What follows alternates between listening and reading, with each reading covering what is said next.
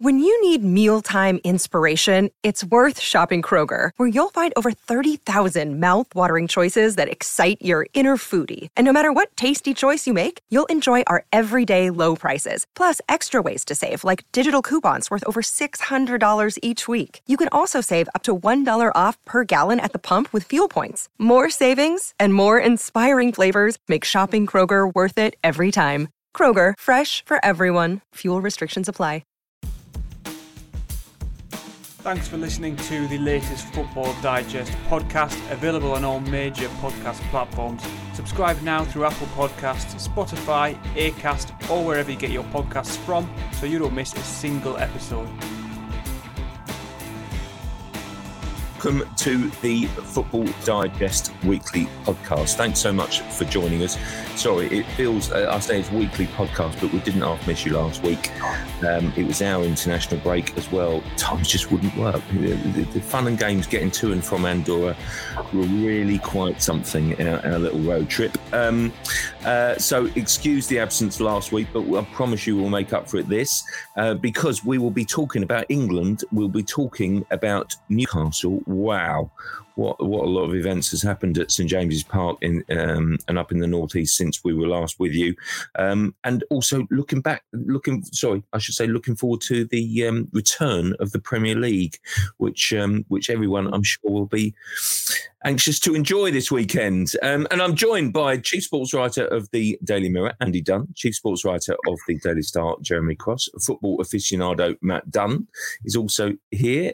Um, guys, we're all on England duty in the past week or so. Um, so it feels fitting to uh, talk about the international break and uh, maybe what we've what we've learned from those uh, two games. Not a lot, I suspect, from Andorra, um, but a little bit maybe from um, from Hungary. And even though England is still on course to qualify quite quite comfortably, you'd expect did it raise a few question marks, Andy? Let's let's start with you. What did mm. what do you think? Did it did it sort of pose Gareth Southgate a few dilemmas moving forward?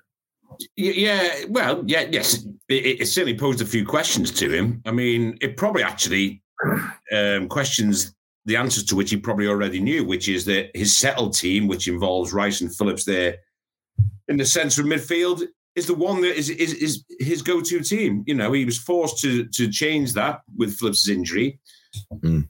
And, you know, public opinion probably would have backed the team that he picked with playing only one holding midfield, and it just didn't work. The balance balance wasn't right. You know, we can't have a go in for that because I think we all would have said when we all saw the lineup, we all thought probably that was the team we all would have picked. You know, and and, the, and maybe we urged him to pick. How many times has, has Gareth Southgate read the um, let's let the handbrake off um, line, you know, a million times over the last year or so, and certainly during the Euros when they got to the final. So I think it, it, in a way, it's probably him, you know, he, can actually turn around and say, well, listen, guys, I told you so. You know, this is our best balanced team.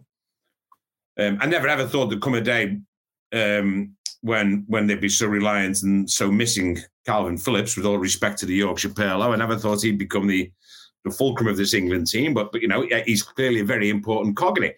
So yeah, so basically, so he, you know, Southgate can turn around to us and say, listen, you know, this is the sort of team there was a clamour for from the media and from the public, and here it is, it's failed. A couple of things I would say, a couple of caveats. One, Hungary were a little bit better than we thought they would be, mm. judging by the evidence of when they were beaten at home by us heavily, and don't forget we're also beaten at home um, at the weekend by Albania. So, you know, they were a little bit better than, than maybe we expected. And as Southgate again said after the game, the other caveat is you just, you know, sometimes there is no accounting for or or sort of, you know, legislating for players just having really poor games. You know, I, I mean, you, you, probably haven't seen Luke Shaw have that poor a game for a long time. You certainly haven't seen combined together, you know, when you want a bit of spark up front, if you're not gelling and you just want a bit of individual spark, is it going to come from Kane? Is it going to come from Sterling? And there was no way it was coming from either of them. You, you know, I mean, we've seen them individually be flat, collectively together. They were so flat, it was untrue.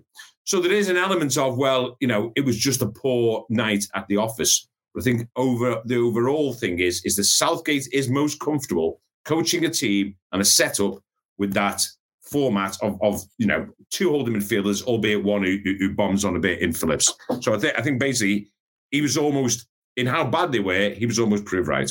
Okay, hands on the table here. I thought Henderson would play with Rice because that is the Southgate way.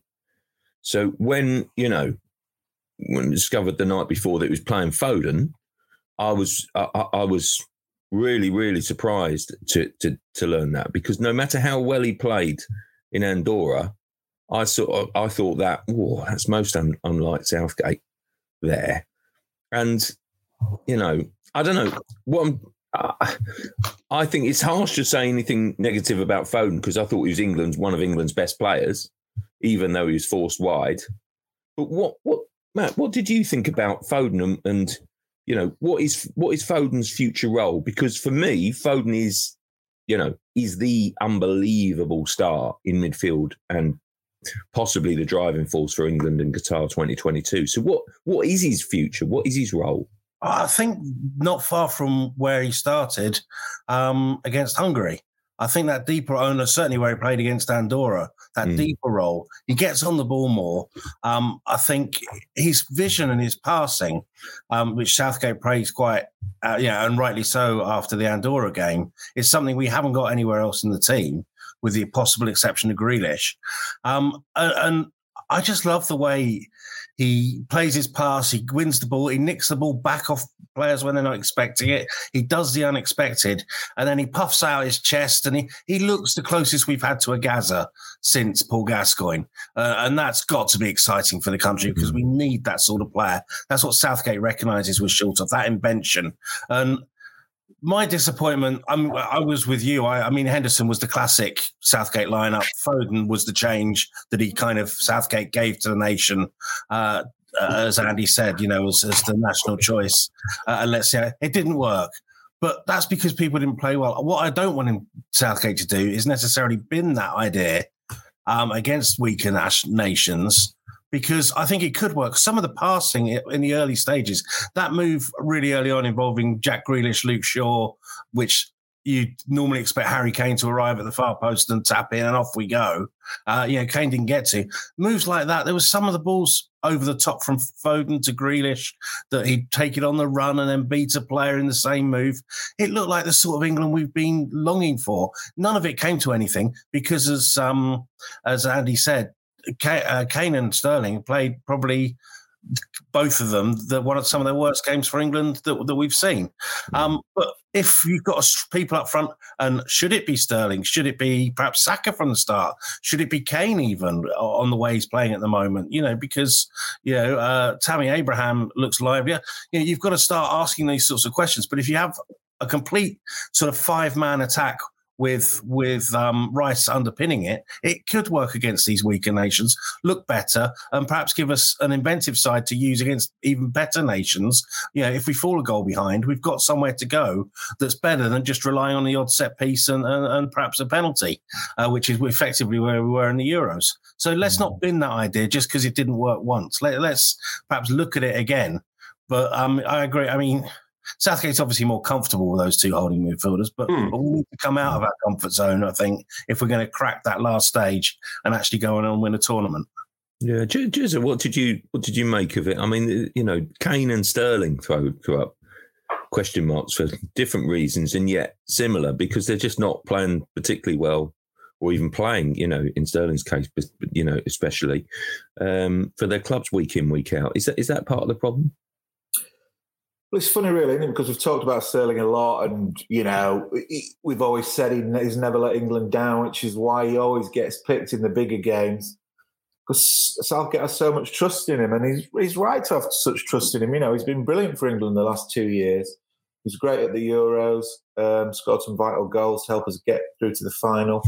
Um, he just had an off night, you know. Look, he, he's probably lacking a bit of match sharpness because he's, he's not playing for City as much as he wanted to. And there's clearly an issue there between him and Guardiola. Whatever either camp says, something's gone on between those two because it's just not right. The amount of starts he's getting, it, it just doesn't seem natural. So um, eventually, players who don't play regularly for the clubs will suffer. Um, it's just a fact of football. You know, they're not playing well. Um, they're not playing regularly. They're not sharp as sharp as they should be. And Kane, Kane is an issue as well now. I mean, I know he's scored some goals for England um, in the last few weeks, but he looked so off the pace on um, on Tuesday night. And you know, like Sterling, there's an issue with his club. Um, he didn't get the move he wanted. He's probably sulking a little bit. Um, he's scored nine goals actually this season, but five of them have come against two sort of European minnows in the um, in the competition. I can't remember what it's called. What yeah, Europa Conference League. One, yeah, my mind. Um, so it was just felt like one of those nights where nothing clicked for anyone really. There wasn't. I mean, John Stones played pretty well. I thought. I thought Grealish looked relatively lively. Like you said earlier, Foden was was okay. It's just a bad night, and um, you know the standards are so high these days under Southgate that you come to expect them to just win these games three, four nil. Mm. It's not always going to happen like that. And fair play to Southgate for trying a different formation and approach. He gave the fans what they've been craving. You know, he's been sort of labelled as this conservative manager, and you know, stuck out the old Harlem Globetrotters there on Tuesday night. It just didn't gel. No. Well, Matt said, you know, I, why why don't try that same approach again um, in the next game and see see see if it works. No, sure. Andy, you featured a lot about the fans in your in your colour piece from the game. Um, tell tell us about. I mean, tell us about what you what what you saw and what what, what we can what we can reflect upon. Because obviously, I think the warning signs were there in Budapest. You know, that pretty pretty ugly in what happened there, and then basically you know the scenes of fighting between the fans and the and the police were were, were really quite shocking, weren't they? Yeah, they, they were. I mean, they were shocking. Um, first of all, they're shocking in the first instance because you know it, it, we we don't see that that often. You know, we actually don't see that. Um, you know, those of us of a certain vintage used to see it an awful lot, say in the late nineties, following England and um, and early 2000s, maybe Euro 2000, for example. You know, the scenes of, of, of fans fighting with police, physically fighting, police hitting back, you know, with truncheons or whatever, was was a was was a common scene. It's not so common now, thankfully. So that, that's why it was unusual. You know, I mean, it's important that you know the only facts that we do know is that the Metropolitan Police issued a statement saying they went in to arrest someone on suspicion of a racially aggravated offence you know, so so you start from there, and that's no surprise because clearly um, Hungarian fans um, at home. I mean, the game against Albania was behind closed doors because of um, of racial abuse aimed at England players in a previous game, and of course they still have a UEFA ban hanging over them from um, from the Euros. So, so they've got formed. There's added into the mix now is this idea that there might have been some Polish fans in there. What we do know is there is some put it politely, unsavoury characters there fighting with, with police. And I just think the broader picture. There's a couple of things. Really. There's loads of things involved here. I mean, I mean, one Wembley has has has something to answer for. You know, it's only four months ago that people mm. were, were being able to bunk into a European Championship final. For goodness' sake, you know, England, as you well know, and as you as as, as you three guys wrote yesterday. Um, We'll find out Monday um, the results of the four charges against them, which you know are I can't even remember what they are now: disturbance during the national anthem, um, pitch invader, people trespassing and getting into the stadium, um, stuff like that. And they will find out that they might well get a a, a, a, a ban, of behind closed doors, doors game for that. And I think the broad, so Wembley has an issue, you know, and there was a flare mm. went off. So, so someone's, as I say, it, I mean, considering that about 10,000 people managed to bunk in, no wonder they can get a flare in. so, so there are issues that Wembley has to confront, obviously. And we, we, we've all seen the footage of the police being basically beaten back by um, by the, the, the, the fans in that section of the stadium. You know, and it does beg the question whether the police presence is sufficient whether or not you know financial corners being cut because they won't pay for them, the inadequacy of the steward stewarding. There's a whole range of issues, specific issues to be dealt with by the FA, by Wembley, by all the football authorities. The overarching thing, I think, is what FIFA needs to address, um, what UEFA needs to address, is is this creeping back into the game? Full stop. Are we seeing the return of hooliganism, of violence, of a lot of it right wing orientated violence? Are we seeing this? I mean, these might be isolated incidents. So at the same time, of course, as we know, out in Albania, the game was being stopped for half an hour because the Polish players were being pelted by missiles after they scored. That's the same night. We know what happened in Hungary. Going back, we know what happened in. We were all there in Sofia when uh, at the Bulgaria England game. We were all there in Montenegro. Around clubs this year, there's been trouble. There's been trouble in a Marseille Galatasaray game. There's been trouble. You, you know, we've seen incidents where clubs have had to walk off. We've seen it at junior level. That's the overarching thing. Is it a creep back in of the bad old days? And I think that's the broader point. Um, in addition to the very specific things of how this happen, how they get tickets, are they vetting them, etc., etc. Mm. Are, are we seeing a return to the to the dark days, Matt? I mean, Andy raises two great points there. How on earth did the fan get in with the flare? How on earth did were the police so badly outnumbered by? Because there were, you know, it, you see those clips. They were they were smashed to bits, I think. And basically, it's just like, yeah, again, you know, if the FA are up on a charge on Monday, they've got the hearing about not not policing or stewarding the game of the final properly. What terrible timing ahead of that! That basically that, that they had to beat a hasty retreat. Did they beat right? This is something that I don't quite understand why there's been so much flack towards the police. Because to my mind, they went in to arrest a guy.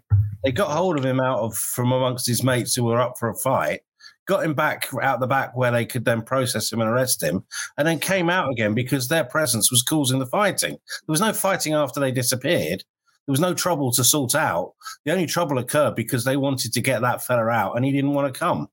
So was it not a a more? I mean, it didn't look tidy, but was it not a more measured retreat? The police were on their way. People were taking a few haymakers uh, as they left, but I don't think the police had, had any intention of staying there. They weren't beaten back. They got their man, then they got out to leave what was then a, a more peaceful. So, well, there was no fighting after they left, was there? They weren't beaten back. I don't know what pictures you saw. Oh, I saw the pictures of them going backwards while people f- flung punches at them. I That's saw, I saw one of the balaclava clad lads.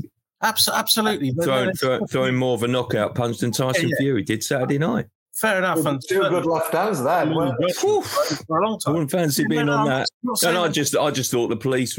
It looked to me pretty pathetic numbers, frankly. Yeah, and they were they were outnumbered by by a load of Hungarian fans who were absolutely throwing haymakers. Well, they are going to be outnumbered. That's the issue to come on to. But what I would say in that situation, the, the, what was causing the fighting was the presence of the police.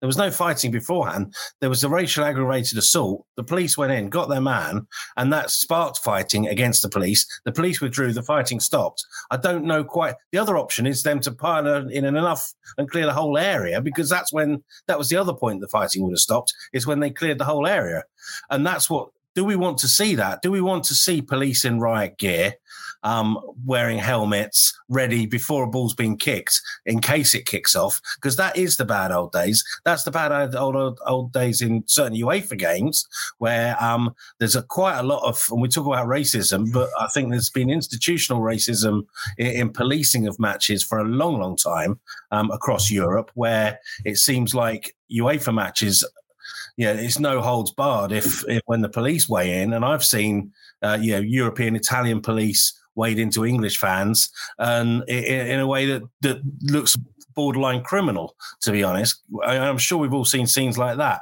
Do we want that or do we want this this kind of more intelligent policing where they recognise the fact that it is a problem trying to get a guy out of a, a stadium? It isn't going to look pretty, but They've made their arrest. Somebody and fair play to them. That's that sort of incident's been overlooked before in the past and said, "Oh well, we can't do anything because he's in the middle of the crowd." No, they've hmm. decided they are going to arrest this guy for a, a racially motivated um, attack. Um, and, and and they've gone in, got their man, got out. It didn't look pretty, it didn't look great, but actually, end of the day, they've taken a few punches. They've you know justice hopefully will be served, uh, uh and the game carried on. I, I, I don't see this as a, an embarrassing retreat. I agree. They were going out anyway. It was just a few few blows anyway. Otherwise, what what was the point in them staying in there, apart from to get hammered? Well, it's a I, game I, of it's game of opinions, Matt. And yeah, no, I, also think it. I also think in a broader issue, it, it, it's slightly slightly irrelevant, slightly missing the point, isn't it? I mean, I mean, whether or not the police tactics for this or that, you know, um, is surely missing the point. The fact of the matter is, is, is that we all saw the pictures of that section of fans um, booing England players for taking the knee, which has become more and more common. Mm. We know that someone, well, according to the police, has aimed a racially aggravated um, insulted someone. They're the things that hmm. matter, not whether the police should have taken a hmm. punch or two or given a punch or two. They're the things that we're talking about. We're talking about the rise of right wing, whatever came. We're not talking about the police operation. You know, this isn't, you know, we're not. I mean, I, who knows? Yeah, but he landed one, he landed one. Who really cares about that? What we're talking about is the rise of racism, of homophobia, as exemplified by what's happened with these Hungarian fans, hmm. both at Wembley and, and back in Budapest.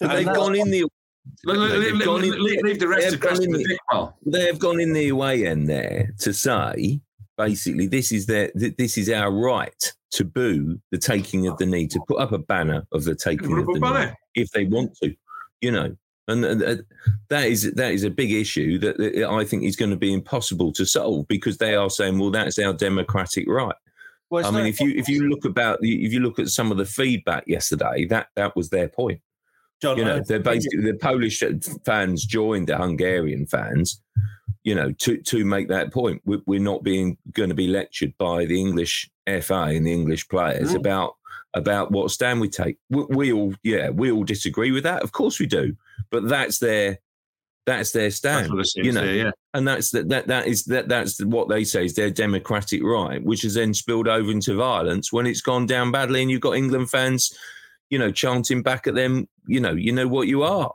and basically it's it, it was a it was a really unsavoury, you know, exchange. But Yeah. that's how they feel. They feel, you know, don't they? They feel patronised. I mean, for, Mm. you know, for, for the Polish FA to come out and say, you know, this, you know, when when the case against the the uh, Glik from the game in Warsaw was dismissed by FIFA yesterday. One of their, you know, Polish FA executives calls it, um, you know, called the, called the allegations absurd. You know, they're they're they're fuming about it, and you know, if they they deny it and they, they say their man's innocent, well, of course they, they're going to feel like that, and it's you know, it's going to be a difficult one. Let me finish on the international section, Jeremy, with you, and the hearings Monday, Yeah. right?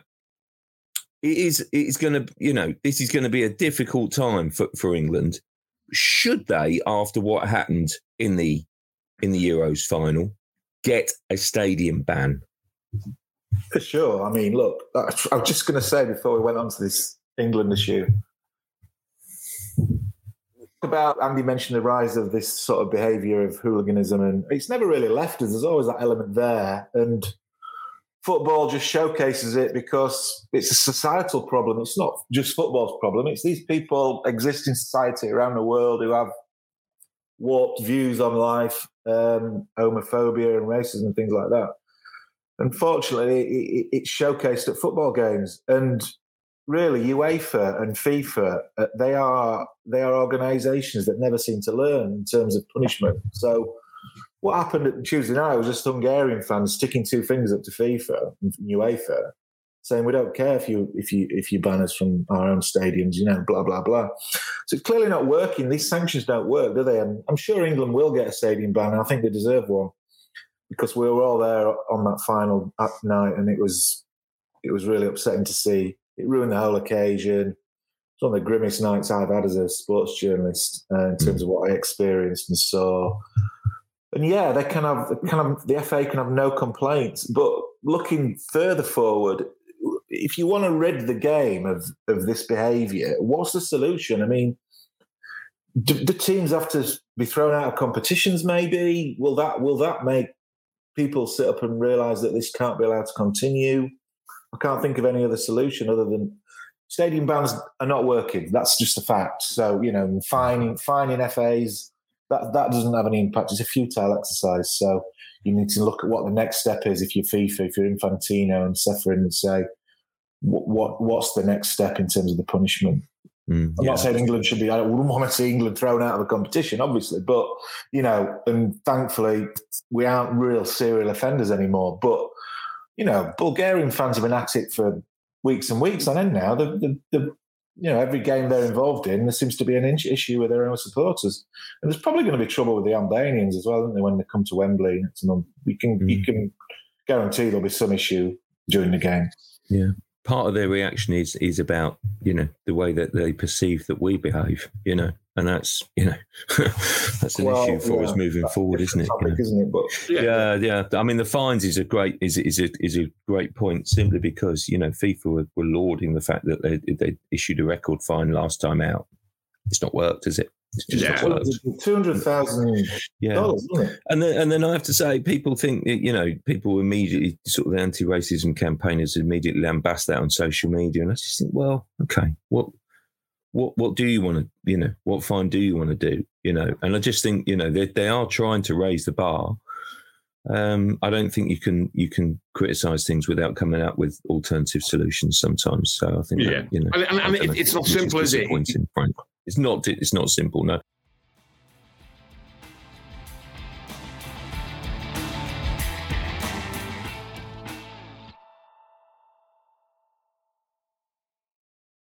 Let's move on to Newcastle, and um, uh, and and it is a dawn of a new era. Um, and, yeah. and, he, and he pitched this for us basically because what a week it's been. You can, mm. It feels like it feels like you know from a media perspective, it feels like you've got one one third of the media going, you know, really kind of banging the drum, saying this is the most glorious day in Newcastle's history. It's hard to work out whether they're kind of, yeah, whether they're journalists or just Newcastle fans. But, but, um, but, and then a third of the media basically saying this is morally wrong. It's an outrage. You know, where, where you know, basically, where, where's where's the money coming from? What mm. what about the owners? You know, human rights, and and then a third of the media, you know, probably like myself, basically watching on with great interest um, at it and seeing, you know, what on earth is going to unfold, basically. What, what, yeah. what, what's your what's your take on it? What what are the what are the issues and difficulties facing us? What are the good points? What are the bad points? Broad old topic. Sorry, on, mate. Well, I mean, listen. Let, us get get on to the the the nitty gritty. First of all, um, underpinning it all, any idea as the Premier League, you know, the Premier League has said, well, the sticking point was, you know, they didn't want the basically they didn't want the Saudi states running Newcastle United. So does this clause in that they've received legally binding assurances that there'll be no involvement of the state? Which clearly, if there's anyone out there who believes that, I mean, you know, goodness knows what they're on or when they were born, because there's not a soul who believes that, is there? I mean, for goodness sake, the consortium is is basically pretty much, you know, the majority is the is the public investment fund. The public investment fund's chairman is is is um, Mohammed bin Salman the board, I was reading Private Eye magazine just this morning, actually, and it went through the board, and the board includes the ministers of Saudi for tourism, finance, education, etc., etc. I mean, it's you know, it's basically an entire Saudi rulers who run. So, so, so any idea, any pretense that actually this isn't a, a, a, a Saudi state takeover is pretty, you know, I mean, I mean, it, it, and I, I listen, and we've all probably spoken off the record to people in the Premier League, and they probably realise this as well. I mean, really, you know, no one is, is going to believe that. So, with that being the case, people's objections to it are understandable because you know people um, um, people know what the Saudi regime is accused of, what um, and it's quite clear. So if people object to that, then you know I understand that. It doesn't leave a particularly nice taste in in my mouth. I'm sure in a lot, lot of lot of people. The argument against that, of course, is that well, they listen, you know, day to day, day to day life in in in the UK is littered with involvement. You know, the, the, the Saudis involved in all sorts of businesses, and of course, our governments do do business with them, um, and they're very valuable trade partners. So again, there's a lot of what what aboutery. Um, I don't, I, you know, I, I, I, I, would rather. I, think it just goes to show that you know how bad it got under Ashley. That, that you know they're actually throwing out garlands for these people taking over.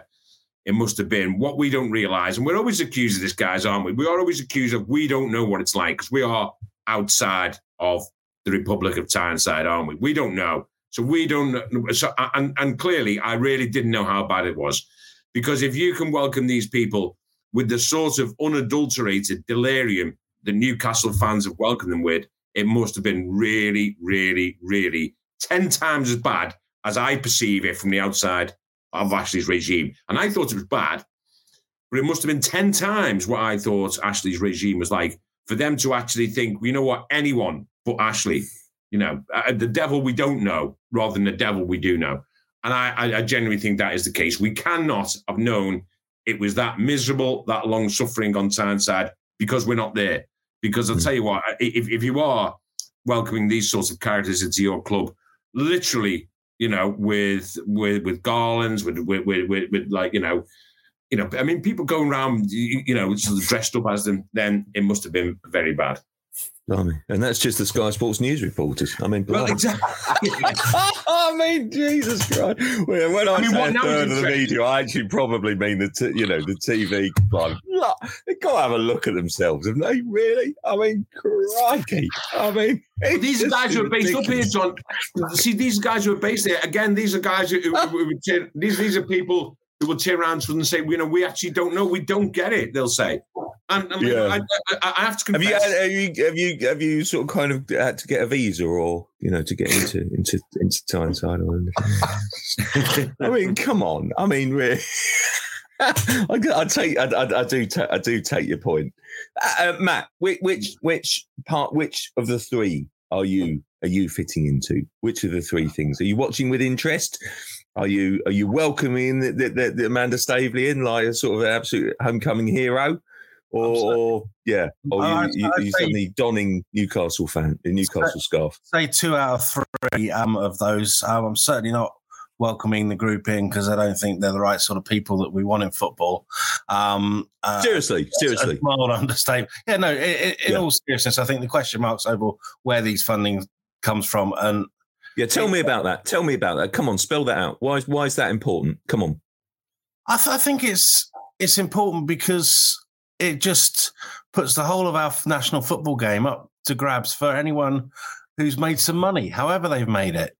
I mean, people forget that there was an unsavory feeling about when when Abramovich arrived. Don't forget, because he had a lot of money in a country that didn't have much, and there's always been a sort of uh, a moodiness about some of these rich owners that, that seem to want to use sport to to, to bolster their image, uh, uh, and we're we're rolling over and allowing allowing them to do that, which which I don't particularly like.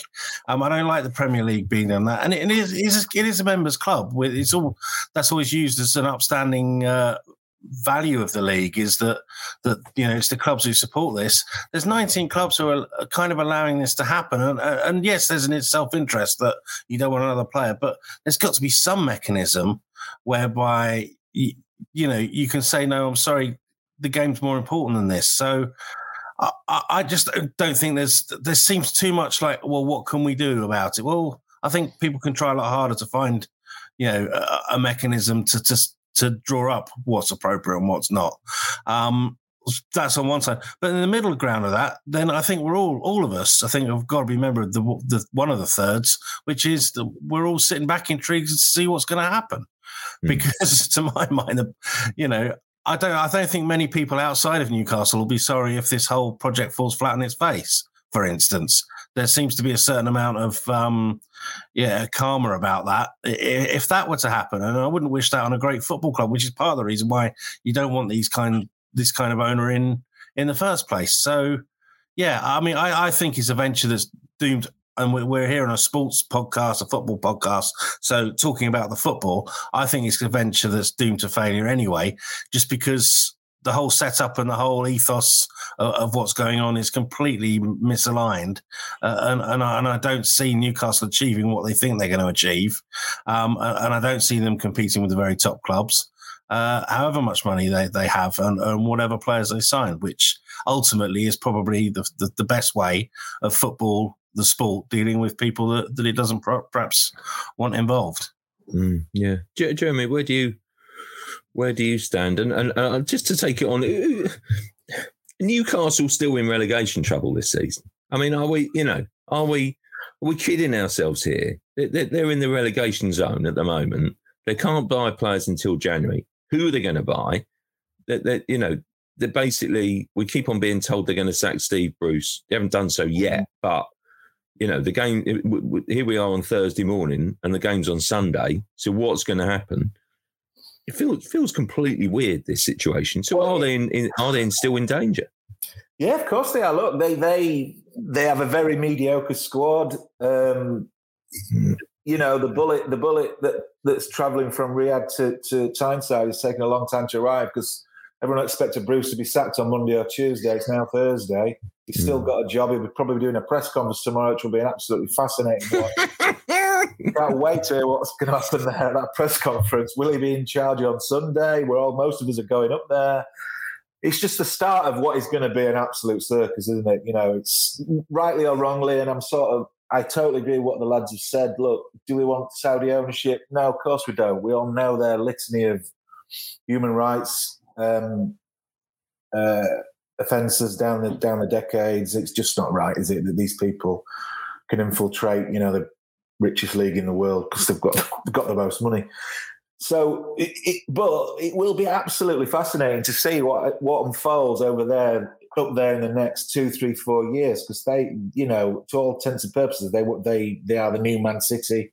Mean, I'm presuming Man City are absolutely delighted by this prospect because, you know, now there's there's it takes takes bit of the light off cities, doesn't it, in their regime, and we've now got a club that's owned by people who are three times richer and probably three times worse in terms of how they run their own countries and states. So Mm. um, City will be quietly pleased that someone's sort of deflecting from them now.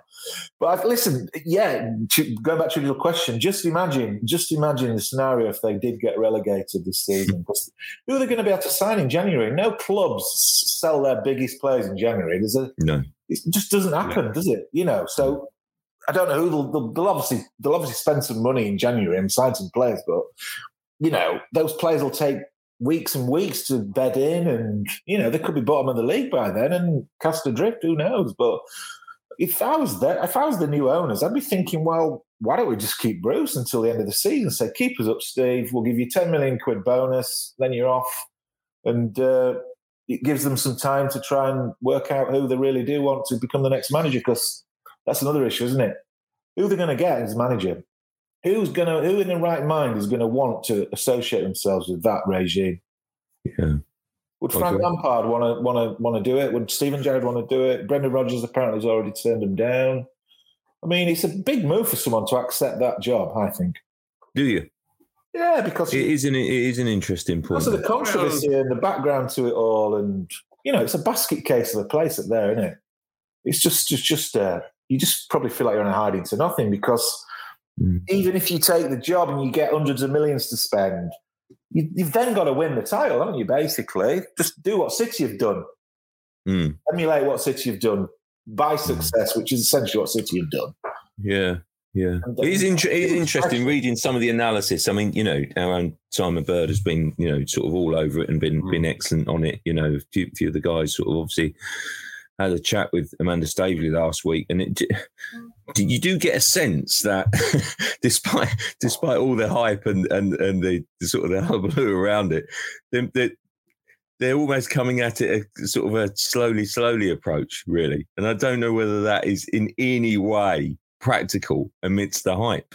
That's the point, isn't it? Because Well, the fans are expecting more. I mean, Andy, if they do go, they do go out and get a, you know, an Eddie Howe or a Frank Lampard, and then do some kind of, you know, sign a Ross Barkley in January. Is is that is that kind of enough? Because that's what they're gonna that's what they're gonna be looking at, surely, isn't it? You can't you can't go and get Antonio Conte. You just can't. Well, I mean, don't forget, is is every player, every player they're linked with i- i- has, has one thing in common. They're not wanted at their current club. So whether Yeah. that be Ross Barkley, Philippe Coutinho, I don't know, Alex Oxlade Chamberlain, you know, another, wh- wh- whoever it is, you know, is not wanted at their particular club. So that's clearly no no good way to start by taking players who just happen to be available and available for a reason. You know, uh, you know, top quality, stellar, important players aren't available um, at the end of October or the middle of October of a football season. Ditto. Um, the same goes for the managers. But I do think, you know, I mean, let, us face it, we, have the analogies with City, and we've now got the situation. Jeremy's absolutely right about the Steve Bruce situation. I mean, I mean, goodness sake, it, it's it's like you know they've come in, and, and now this Bruce situation just promises to be an embarrassment from day one. I mean, like you you know, what what exactly are they doing? They haven't said anything about whether he's staying. They haven't said anything about about whether he's going. And people in charge. You know, who've we got in charge to run this football club now? You know, I, I mean, I mean, what do we know about the chairman? Do we know that he has any experience of running football clubs? With the best will in the world, Amanda Staveley is a is, is, is a finance operator. We know that for sure. Danny Reuben, you know, is a good builder. Um, and that and you know, that's what we're talking, these characters. But they need a new training ground. Manchester City, whose foundations were laid by ahead of you know, long before Guardiola came in, for example, whose foundations we all know how they were laid by Ferran Soriano and, and Txiki Begiristain. You know, they, they, they know what they're doing, who Mm. basically knew how to run a football club because they'd run one before and they'd run a really big football club before. Now, you know, these people at Newcastle, who's going who's, who's running it? I mean, who is, I mean, seriously, who is now thinking about what manager to get? I mean, now we know there'll be, mm, we know, we know, we all know the characters who'll be in their ear offering them advice and agents who'll be offering them advice on what But players you're right. Whose ear are they in? managers. But you know, we've also seen all of us, some of the characters around these people without naming names. So we're, we're looking at them thinking, you know, we've all seen them in the background thinking, oh, right, okay, yeah, yeah, that'll be interesting. So it, it, it's A it- couple have surprised me, Andy. Oh, I've got a couple, say. a couple of interesting guys have surprised me. But- but- and you're thinking to yourself, well, like you know, who's going to run this club? And that's the issue. I mean, that is the issue. So the issue is we have a we we, we have a you know a new board comprised of of of how many people who have experience, long um, invested experience in running a top class elite football club, and the answer is no one there. Thing is, No. Hence, John, we've now got this impasse where you know, I mean, I mean, Dun- Dunny says, well, you know, did, did you say Dunny Steve Bruce to the end of the season? I mean, imagine how that's going to go down with the fans. No, no, Turn- no. We're all turning up to the big party on hmm. Sunday. All of us, we're all going to this big party, and then walks Steve Bruce. You imagine that's like, you know, I mean, He's it's just at weddings, apparently. sorry. He's good at weddings, Steve Bruce. He's popular I- I- weddings. he is. I, I think he has. He, he, he looks like the uncle at weddings, doesn't he? Who's going to dance, doesn't he? Let's face it. I mean, I mean, he is. That is his image. But, Yeah, um, it was Crossy suggested. but I mean, I think they've got to make a big change, and it's like you say to take it Who, back. though? who, who are they going to get? Well, Who- that's you that's- appoint a new manager next week, who the heck? Who the heck are you going to get? well, that, And, that- and, and, and Andy's right. Who is appointing him? That's you know that is an even bigger point. And that's why it's doomed to failure, I think, and why they'll, they'll get their comeuppance because they've not thought this through. I mean, even back in Blackburn when they bought the league, they got Kenny Dalglish in because they knew they needed a figure, a a figurehead at the top of it. There's So only one person for It's this a job. serious project. They need to say from the start, this is a serious project. Matt, Um, there's only one person for this job. We know it is, don't we? It's Big Sam, innit? Oh, well, like you mean, We'll keep him up. like, like you mean, yeah. like, well, I, Tony I, Pulis. Tony was. Pulis. The thing is, Costa, there's, there's a correlation between who the manager is and who, what, which players you can sign. The two go hand in hand, don't they? Players aren't going to sign for Newcastle. Big, big players aren't going to sign for Newcastle. And we've got a big, big manager running the team. Hmm. So you got to go back to when when the Abu Dhabi mob came in at City. They made a real statement signing. They signed Robinho from Real Madrid. And it was like a probably a, a real sort of watershed moment in their history because it was like a real. He was at the time he was a he was one of the biggest players in the world, thirty odd million quid. So you know it was a statement of intent, and they've gone on to back that up, and we all know that the rest is history. So the first signing they make in January is going to be like Right, everyone's but going to be let's waiting say- with bated breath. to Let's say they try and make a marquee signing to Newcastle. This is the problem. This was explained to me by someone who used to manage the club um, a, a little while ago uh, and managed in the Northeast, a couple of the clubs in the Northeast, in fact. How is Big, Big Sam? There wasn't him, actually. um, but uh, how um, you've, you go to sign Erling Haaland and say, come and play for Newcastle. You know, we've got all this money. We can sign anyone we want. Come on, Erling, fly over from Oslo. Oh, no, there's no direct flights from Norway because you're in Newcastle. You're not in London. You're not in Manchester. You say, okay, Robert Lewandowski, get yourself over from Munich. No direct flights from Munich to Newcastle. No direct flights from Warsaw to Newcastle. and you say, come over, wife. And she can. You've got Bond Street for the wife to go shopping against the Metro Centre.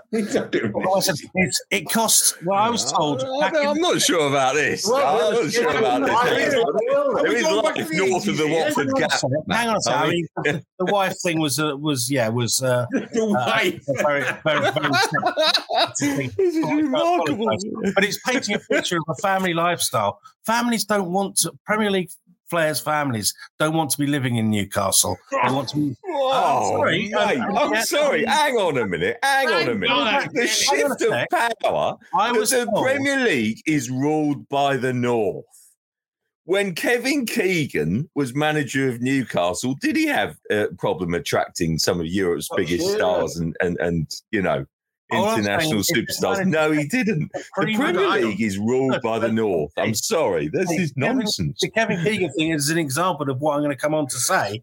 This manager said when, when, a, when a top player was earning You about don't suddenly force them to go to, go out on Newcastle on a Friday night without, you know. Tom, I'm telling you what someone who knew what they were talking about told me. When when a top player was earning sixty seven thousand a week, I was told that it costs an extra ten thousand to twenty thousand to persuade a player to move away from London or Manchester clubs because that's what you had to pay them to keep them happy and to make their families happy. That was so uh, that was about a twenty percent premium that you pay. They can afford to pay that, but what they also need is, and it comes back to this point, is a Kevin Keegan figure or somebody who they can people can buy into to think that they're buying into a serious club. Because ultimately, this is only going to work if you not only put together a lot of decent footballers, but you keep them happy and you keep them on focus and you keep them on target, and you do that by uh, making their family lives happy and by giving them a vision and a, and a direction that seems to be lacking, as we've said at the very top of the club uh, of the, this consortium, uh, which doesn't seem to have any sort of strategic direction. They may have something up their sleeves that can pull it off, but but it's an uphill battle. And and I, I tell you, it is Newcastle is a very difficult place to build that that place that they'll all want to come to. Not least of which because there's no direct flights there. Coming on a schedule Last time I checked, I reckon they could afford. I reckon they No could afford a private jet. But there you go. Can someone explain? I to- mean, honestly, Hey, honestly, hey, if you if you if you if you come up on uh, if you come up on Sunday, we'll show you. There, there are some theatres, restaurants, bars. They have reached I'm Newcastle saying- I'm not Beach. saying- do they have electricity? Can I just check? Because I might have to Yeah, plug well, that. think So yeah, no, no, Yeah. no wonder they look outside. No, no. They've got a night Roads and stuff, or or, or crossing. you know, nearest the nearest Harvey Nicks is over hundred miles away in Leeds, and that's, thanks to LNER, that could be a six or seven hour train ride away. They've got a nightclub on a boat on the river with a revolving dance floor. That'll sell it to me. Oh, blimey, this is oh, this is yeah, this is the vanguard of technology. Our old friend Alan Chamberlain has been on, and he said, "Let's not be naive. Money talks." I'm sure if Conte was offered the sort of salary these owners could offer and promised virtually unlimited funds to buy players, um, I'm sure he'd jump at it. As he's currently out of work, Alan, I'm not sure he would, pal. Um, I, I've got to be honest. Can, can they go out and get the, the sort of a, a name like Conte when you consider that Conte has been has infamously turned down jobs before because the circumstances conditions are not right for him being successful. Real Madrid being one of them. Yeah, Um, then I don't know that that necessarily is the case. You know, so I, Andy, you know, who do they end up with realistically? Do they end up with Frank Lampard, or you know, I mean, it's just feel, feels utterly weird. Or do they, you know, stick with Steve Bruce? I mean, you know, you know, if Steve Bruce is in charge on Sunday, how awkward will that be? I think it'll be very awkward. I, I, I mean, extreme, extremely awkward. Um, I, I, I do think that, And that's know- no reflection on Brucey, by the way, is it? No, not at all. Not not not not, not at all. And um, you know, I no, I was really again, you, you know, people will always, you, you know, that caveat of if we actually don't have to live it day in day out, so we don't know and we don't watch their football day in day out.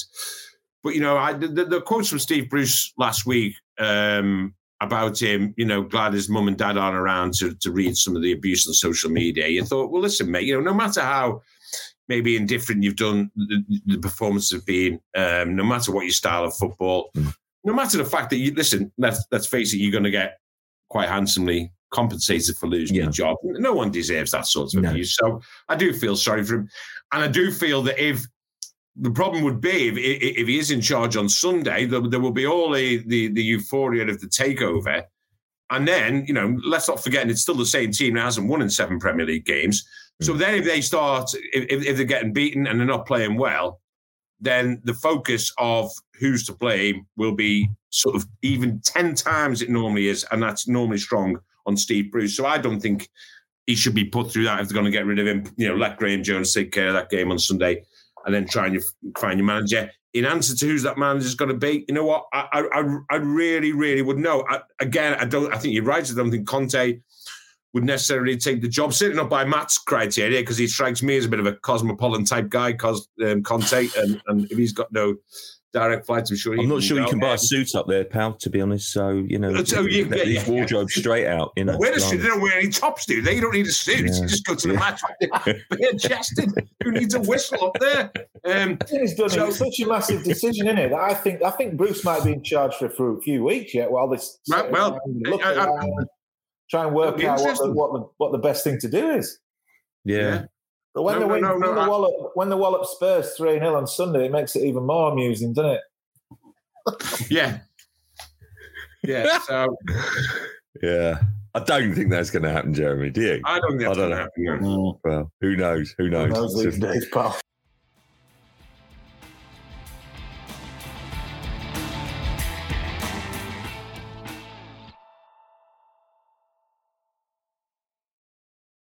We, we should move on, and it's the return of the Tinkerman that I, I kind of want to touch on next because it is the return of the Premier League, and it is, it is the first game of the weekend is is a is a Saturday uh, lunchtime kickoff between Watford and Liverpool.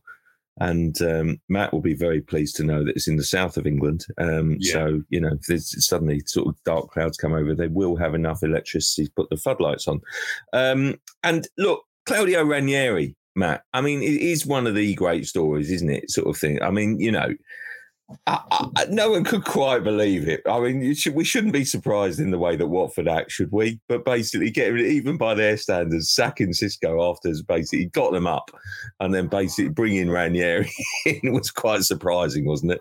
Yeah, they make their own rules up there, don't they? Do they we, do? We chastise them. We say, "Oh, it's not right," but they don't seem to do too badly by it. Um, and uh, yeah, there's yeah, they obviously don't. Yeah, I, I imagine it's not a brass plaque on the manager's door, just a wooden one because they change it that often. But uh, but yeah, it, it- it's remarkable, and, and to get a character like that, he'll breathe breathe some life into the club. Uh, you know, bring a sense of yeah, his football knowledge, obviously, which can often be underestimated with his kind of superficial sort of lightheartedness of, the, of a character. He, he obviously knows the game. He, he, his achievement at Leicester was remarkable. Um, but and yeah, he, he- perhaps it's what they want, and he's not going to be there forever. But there again, what what for manager ever is, um, you know. It, it's an interesting new venture for the club, uh, and, and good luck for him. And I think a lot of people will, will be wishing them well just be, because he's there. Mm, Yeah. yeah. It's a good point, think- actually. Go on, sorry, Go on. sorry. No, go I on. was just going to say it, it's a good point about um, um, he won't be there long. We, you know, he's an ideal fit in a way because he knows he's not going to be there long. We know he's Hmm. not. The fans know he's not. The players know he's not. Just get on and have fun, and you suspect they will, and and enjoy it. And, and and again, just very quickly on Watford, yeah, you know, when when we say they make up their own rules, they do. But what you would say is that all these managers, you know, I remember going to Watford. What when was it when the when the Pozzo family took over? I don't know. But anyway, listen, I, I remember going there about just over a decade ago, and the place just looked at best to be a championship club. I think three sides of the ground where were in operation. One side wasn't. It was. It, it was in. It was. Yeah, it, it looked like a club that was going to rack and ruin. Basically, when I last went there. Yeah. Well, sorry, not, not when I last went there. When I went there before this current ownership took over. Now they took over, and how I mean, goodness, I wouldn't even like to, to to figure how many managers they've had since then. But what I do know is that you know they got up out of the Championship into the Premier League. They've been what relegated once, so, they've been in the Premier League. I don't know six out of the last seven years. Every time I see them, they play quite nice stuff.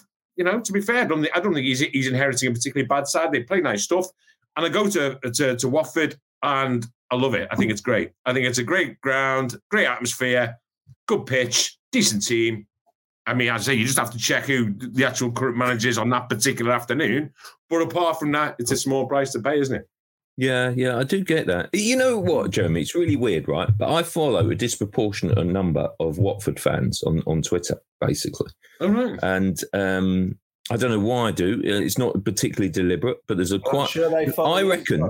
I reckon Watford are top of the Premier League in terms of you know people in the media. Quickly followed by by uh, sorry, West Ham are top of the, the, the Premier League in terms of people, uh, West Ham supporting fans in the media. Quickly right, followed yeah. by Watford. I genuinely do. Right, sure about that. But I, yeah, it's really weird. I, it's you know disproportionate number honestly. It's a bit strange. Maybe missing right? a couple of clubs. Or maybe maybe it's maybe it's um, maybe it's a sort of a proportion of fans, maybe perhaps in terms of the size of the club. Anyway, they they basically I always laugh about this to myself in that I always think that Watford fans live in their own little bubble in which they are completely satisfied.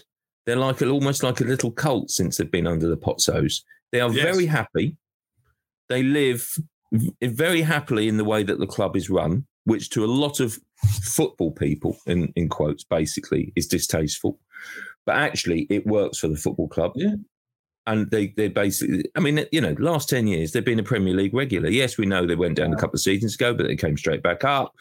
You know, they basically make no apologies for sort of hiring and firing managers. It's a revolving door policy. It might not you know suit everyone. I I have a bit of fun about it. I think it's yeah. you know, but it's you know it, it's now an improved ground. It's it's it's well set up.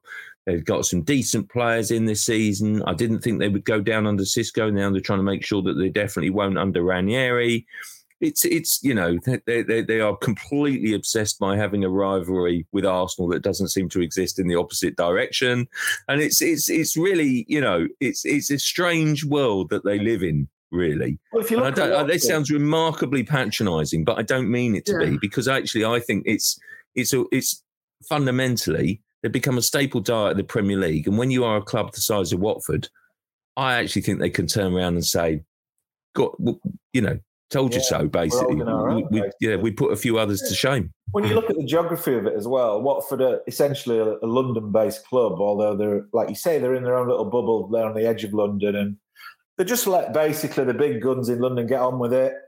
Mm. You know, the Chelsea's, Tottenham's, Arsenal's, they, they, they, know they're not in their league and never will be. They have a sense of realism. That's what I like about Watford. The fans are they're grounded. They know where they know their place in the, in English football, and they're happy to happy with what they've got. Um, it's not a lack of ambition; it's realism. And like you said, look, they, they go through managers like not dinners, don't they? But so does Abramovich at Chelsea, and it works for them. So mm-hmm. you know, it, it's not. It's probably not the best way to, to treat people, but it's a business, and they want to stay up, and they've got a great great manager. In fact, how long it will last, who knows?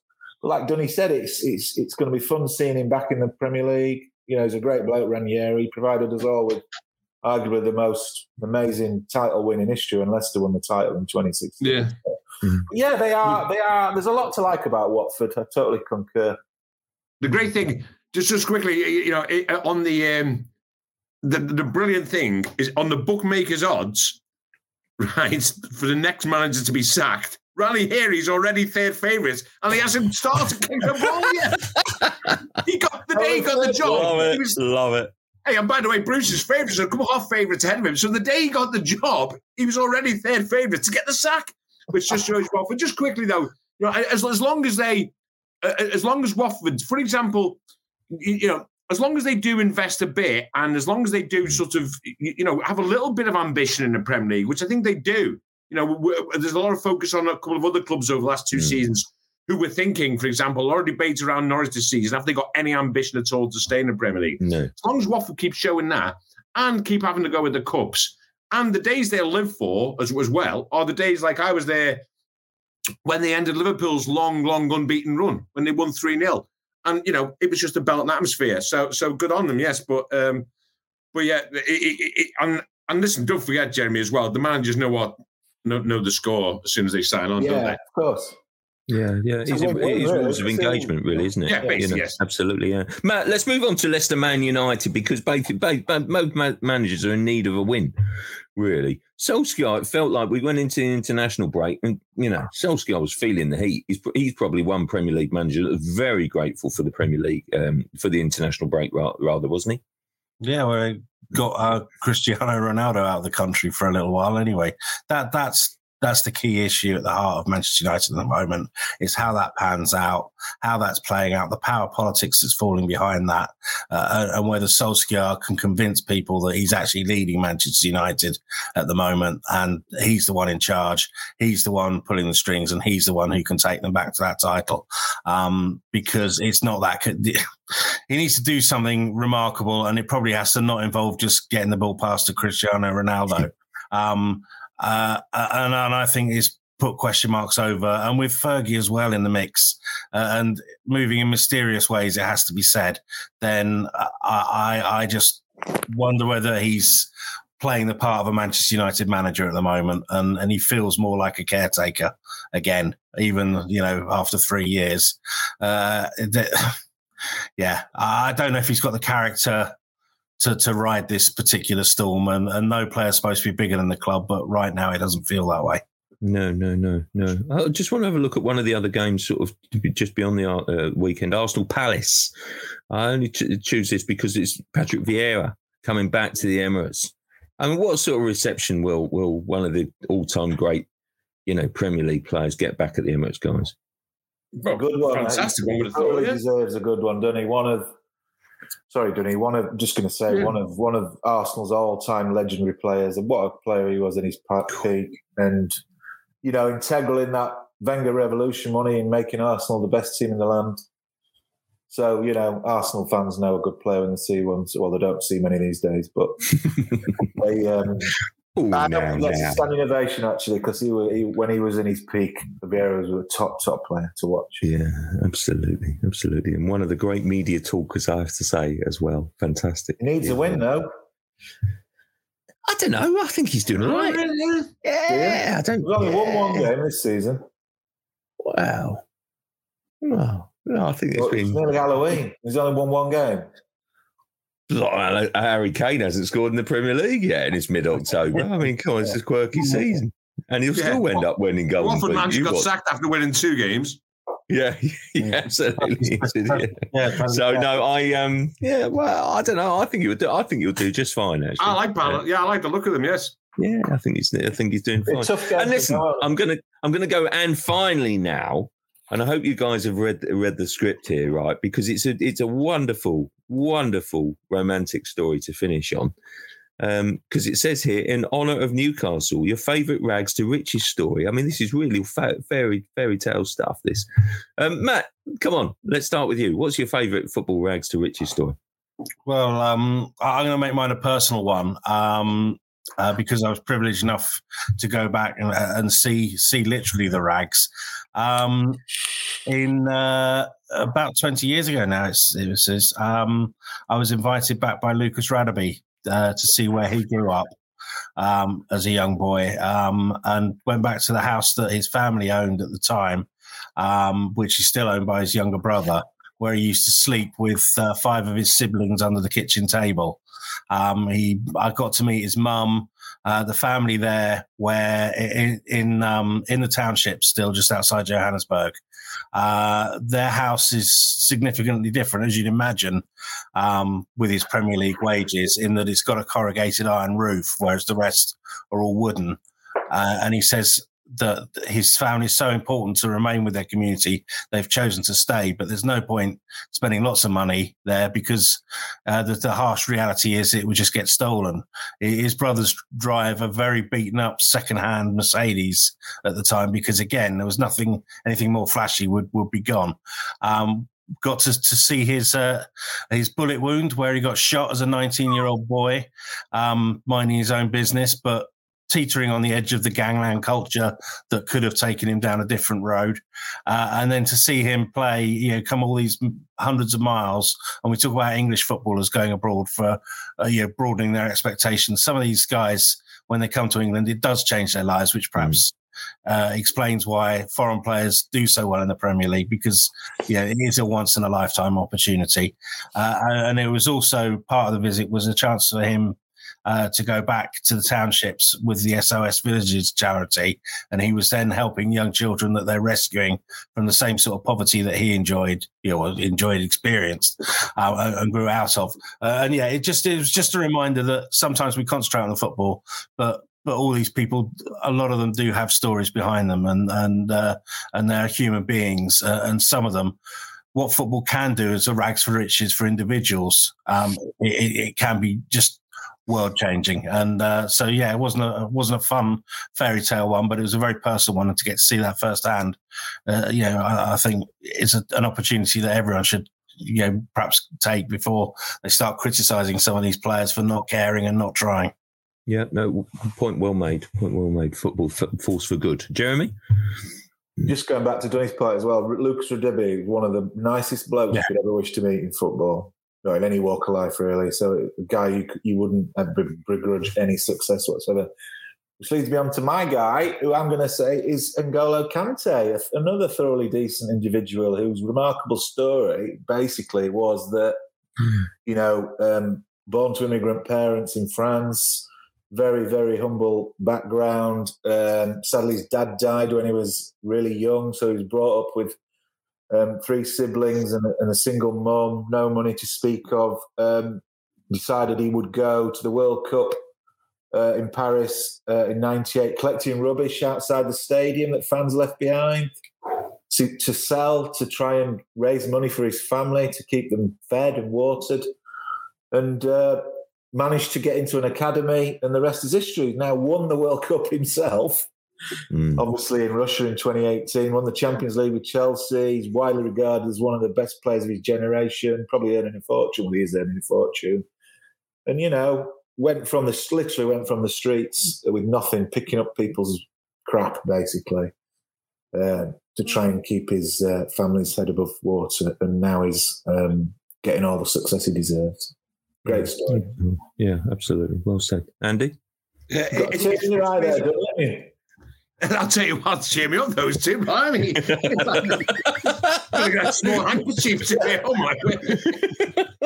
See, it's a glass eye. Now he's gonna, now he's gonna come up with something funny yeah. or silly and be no, completely, yeah, completely out of place. you, you, talk, you talk about rags to riches, and, and, and, and quite rightly, the guys have gone on individuals because I mean, Newcastle started like you know, go from one billionaire to zillionaires or whatever. But but but but you're right about what it does for individuals and only go back on personal experience. Remember when like when when when young players used to move from a small club to a big club and suddenly found money. It doesn't happen anymore because kids are brought through the academy.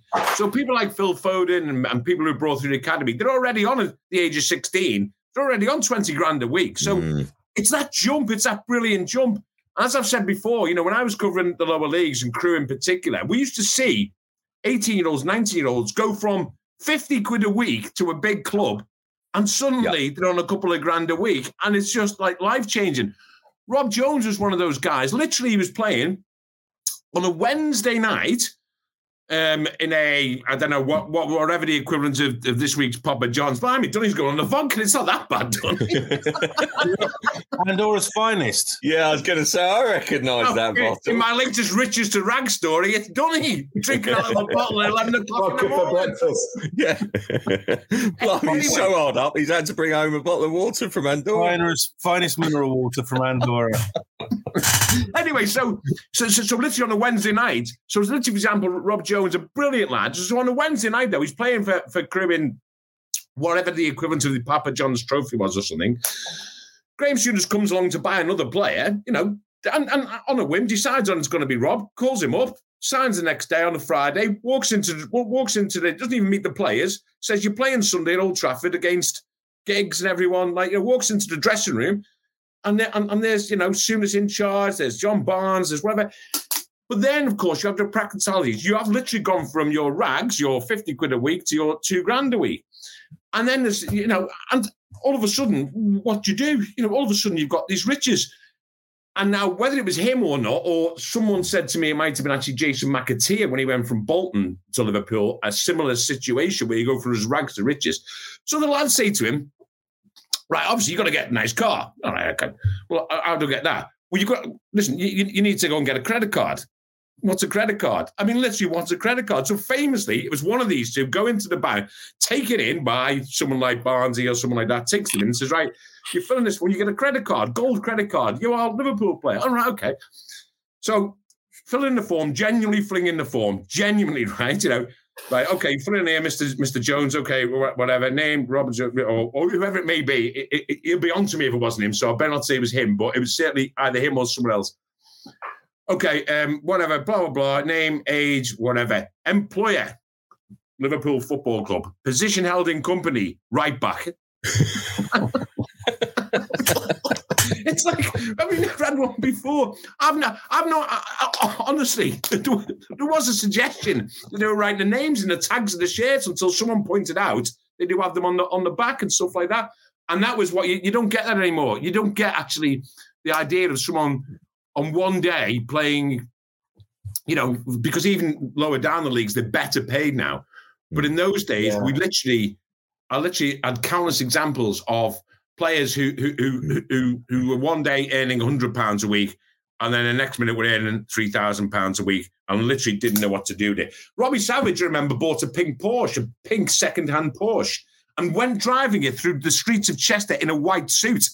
And as you will not be surprised to know, and Sav, I'm sure will back this up, it, it, it, it blew up. And he was stood there covered in soot and smoke and whatever, a pink Porsche and a white suit.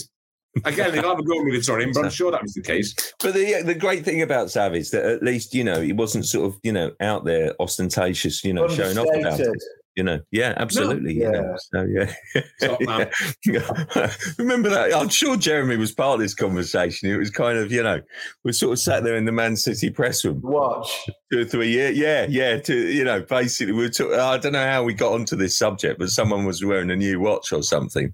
And it was literally you know not sh- no not put your medals on the table. It was like put your put your watches on the table. And sav went around this little table of us sat in there, basically saying, "Oh, go on, then now you know what's your watch? How much is your watch worth?" just, yeah, he just does well, it just for the sheer hell of it, so he can say, "Yeah, 150 grand." it's ridiculous. Top man, or whatever it was uh, for insurance purposes. Um, anyway, guys, thanks so much. It's been uh, really nice to see you, and um, yeah, very very entertaining. Um, make sure you don't venture north, Matt, this weekend, and uh, and everyone will be it. fine. Bring your coat, Matt. Okay, jacket, scarf, hat. anyway, guys, thanks so much for joining, and um, uh, been really good fun. And uh, everyone, have a nice. Uh, thanks for tuning in. Have a good weekend, and we'll see you same time, same place next week.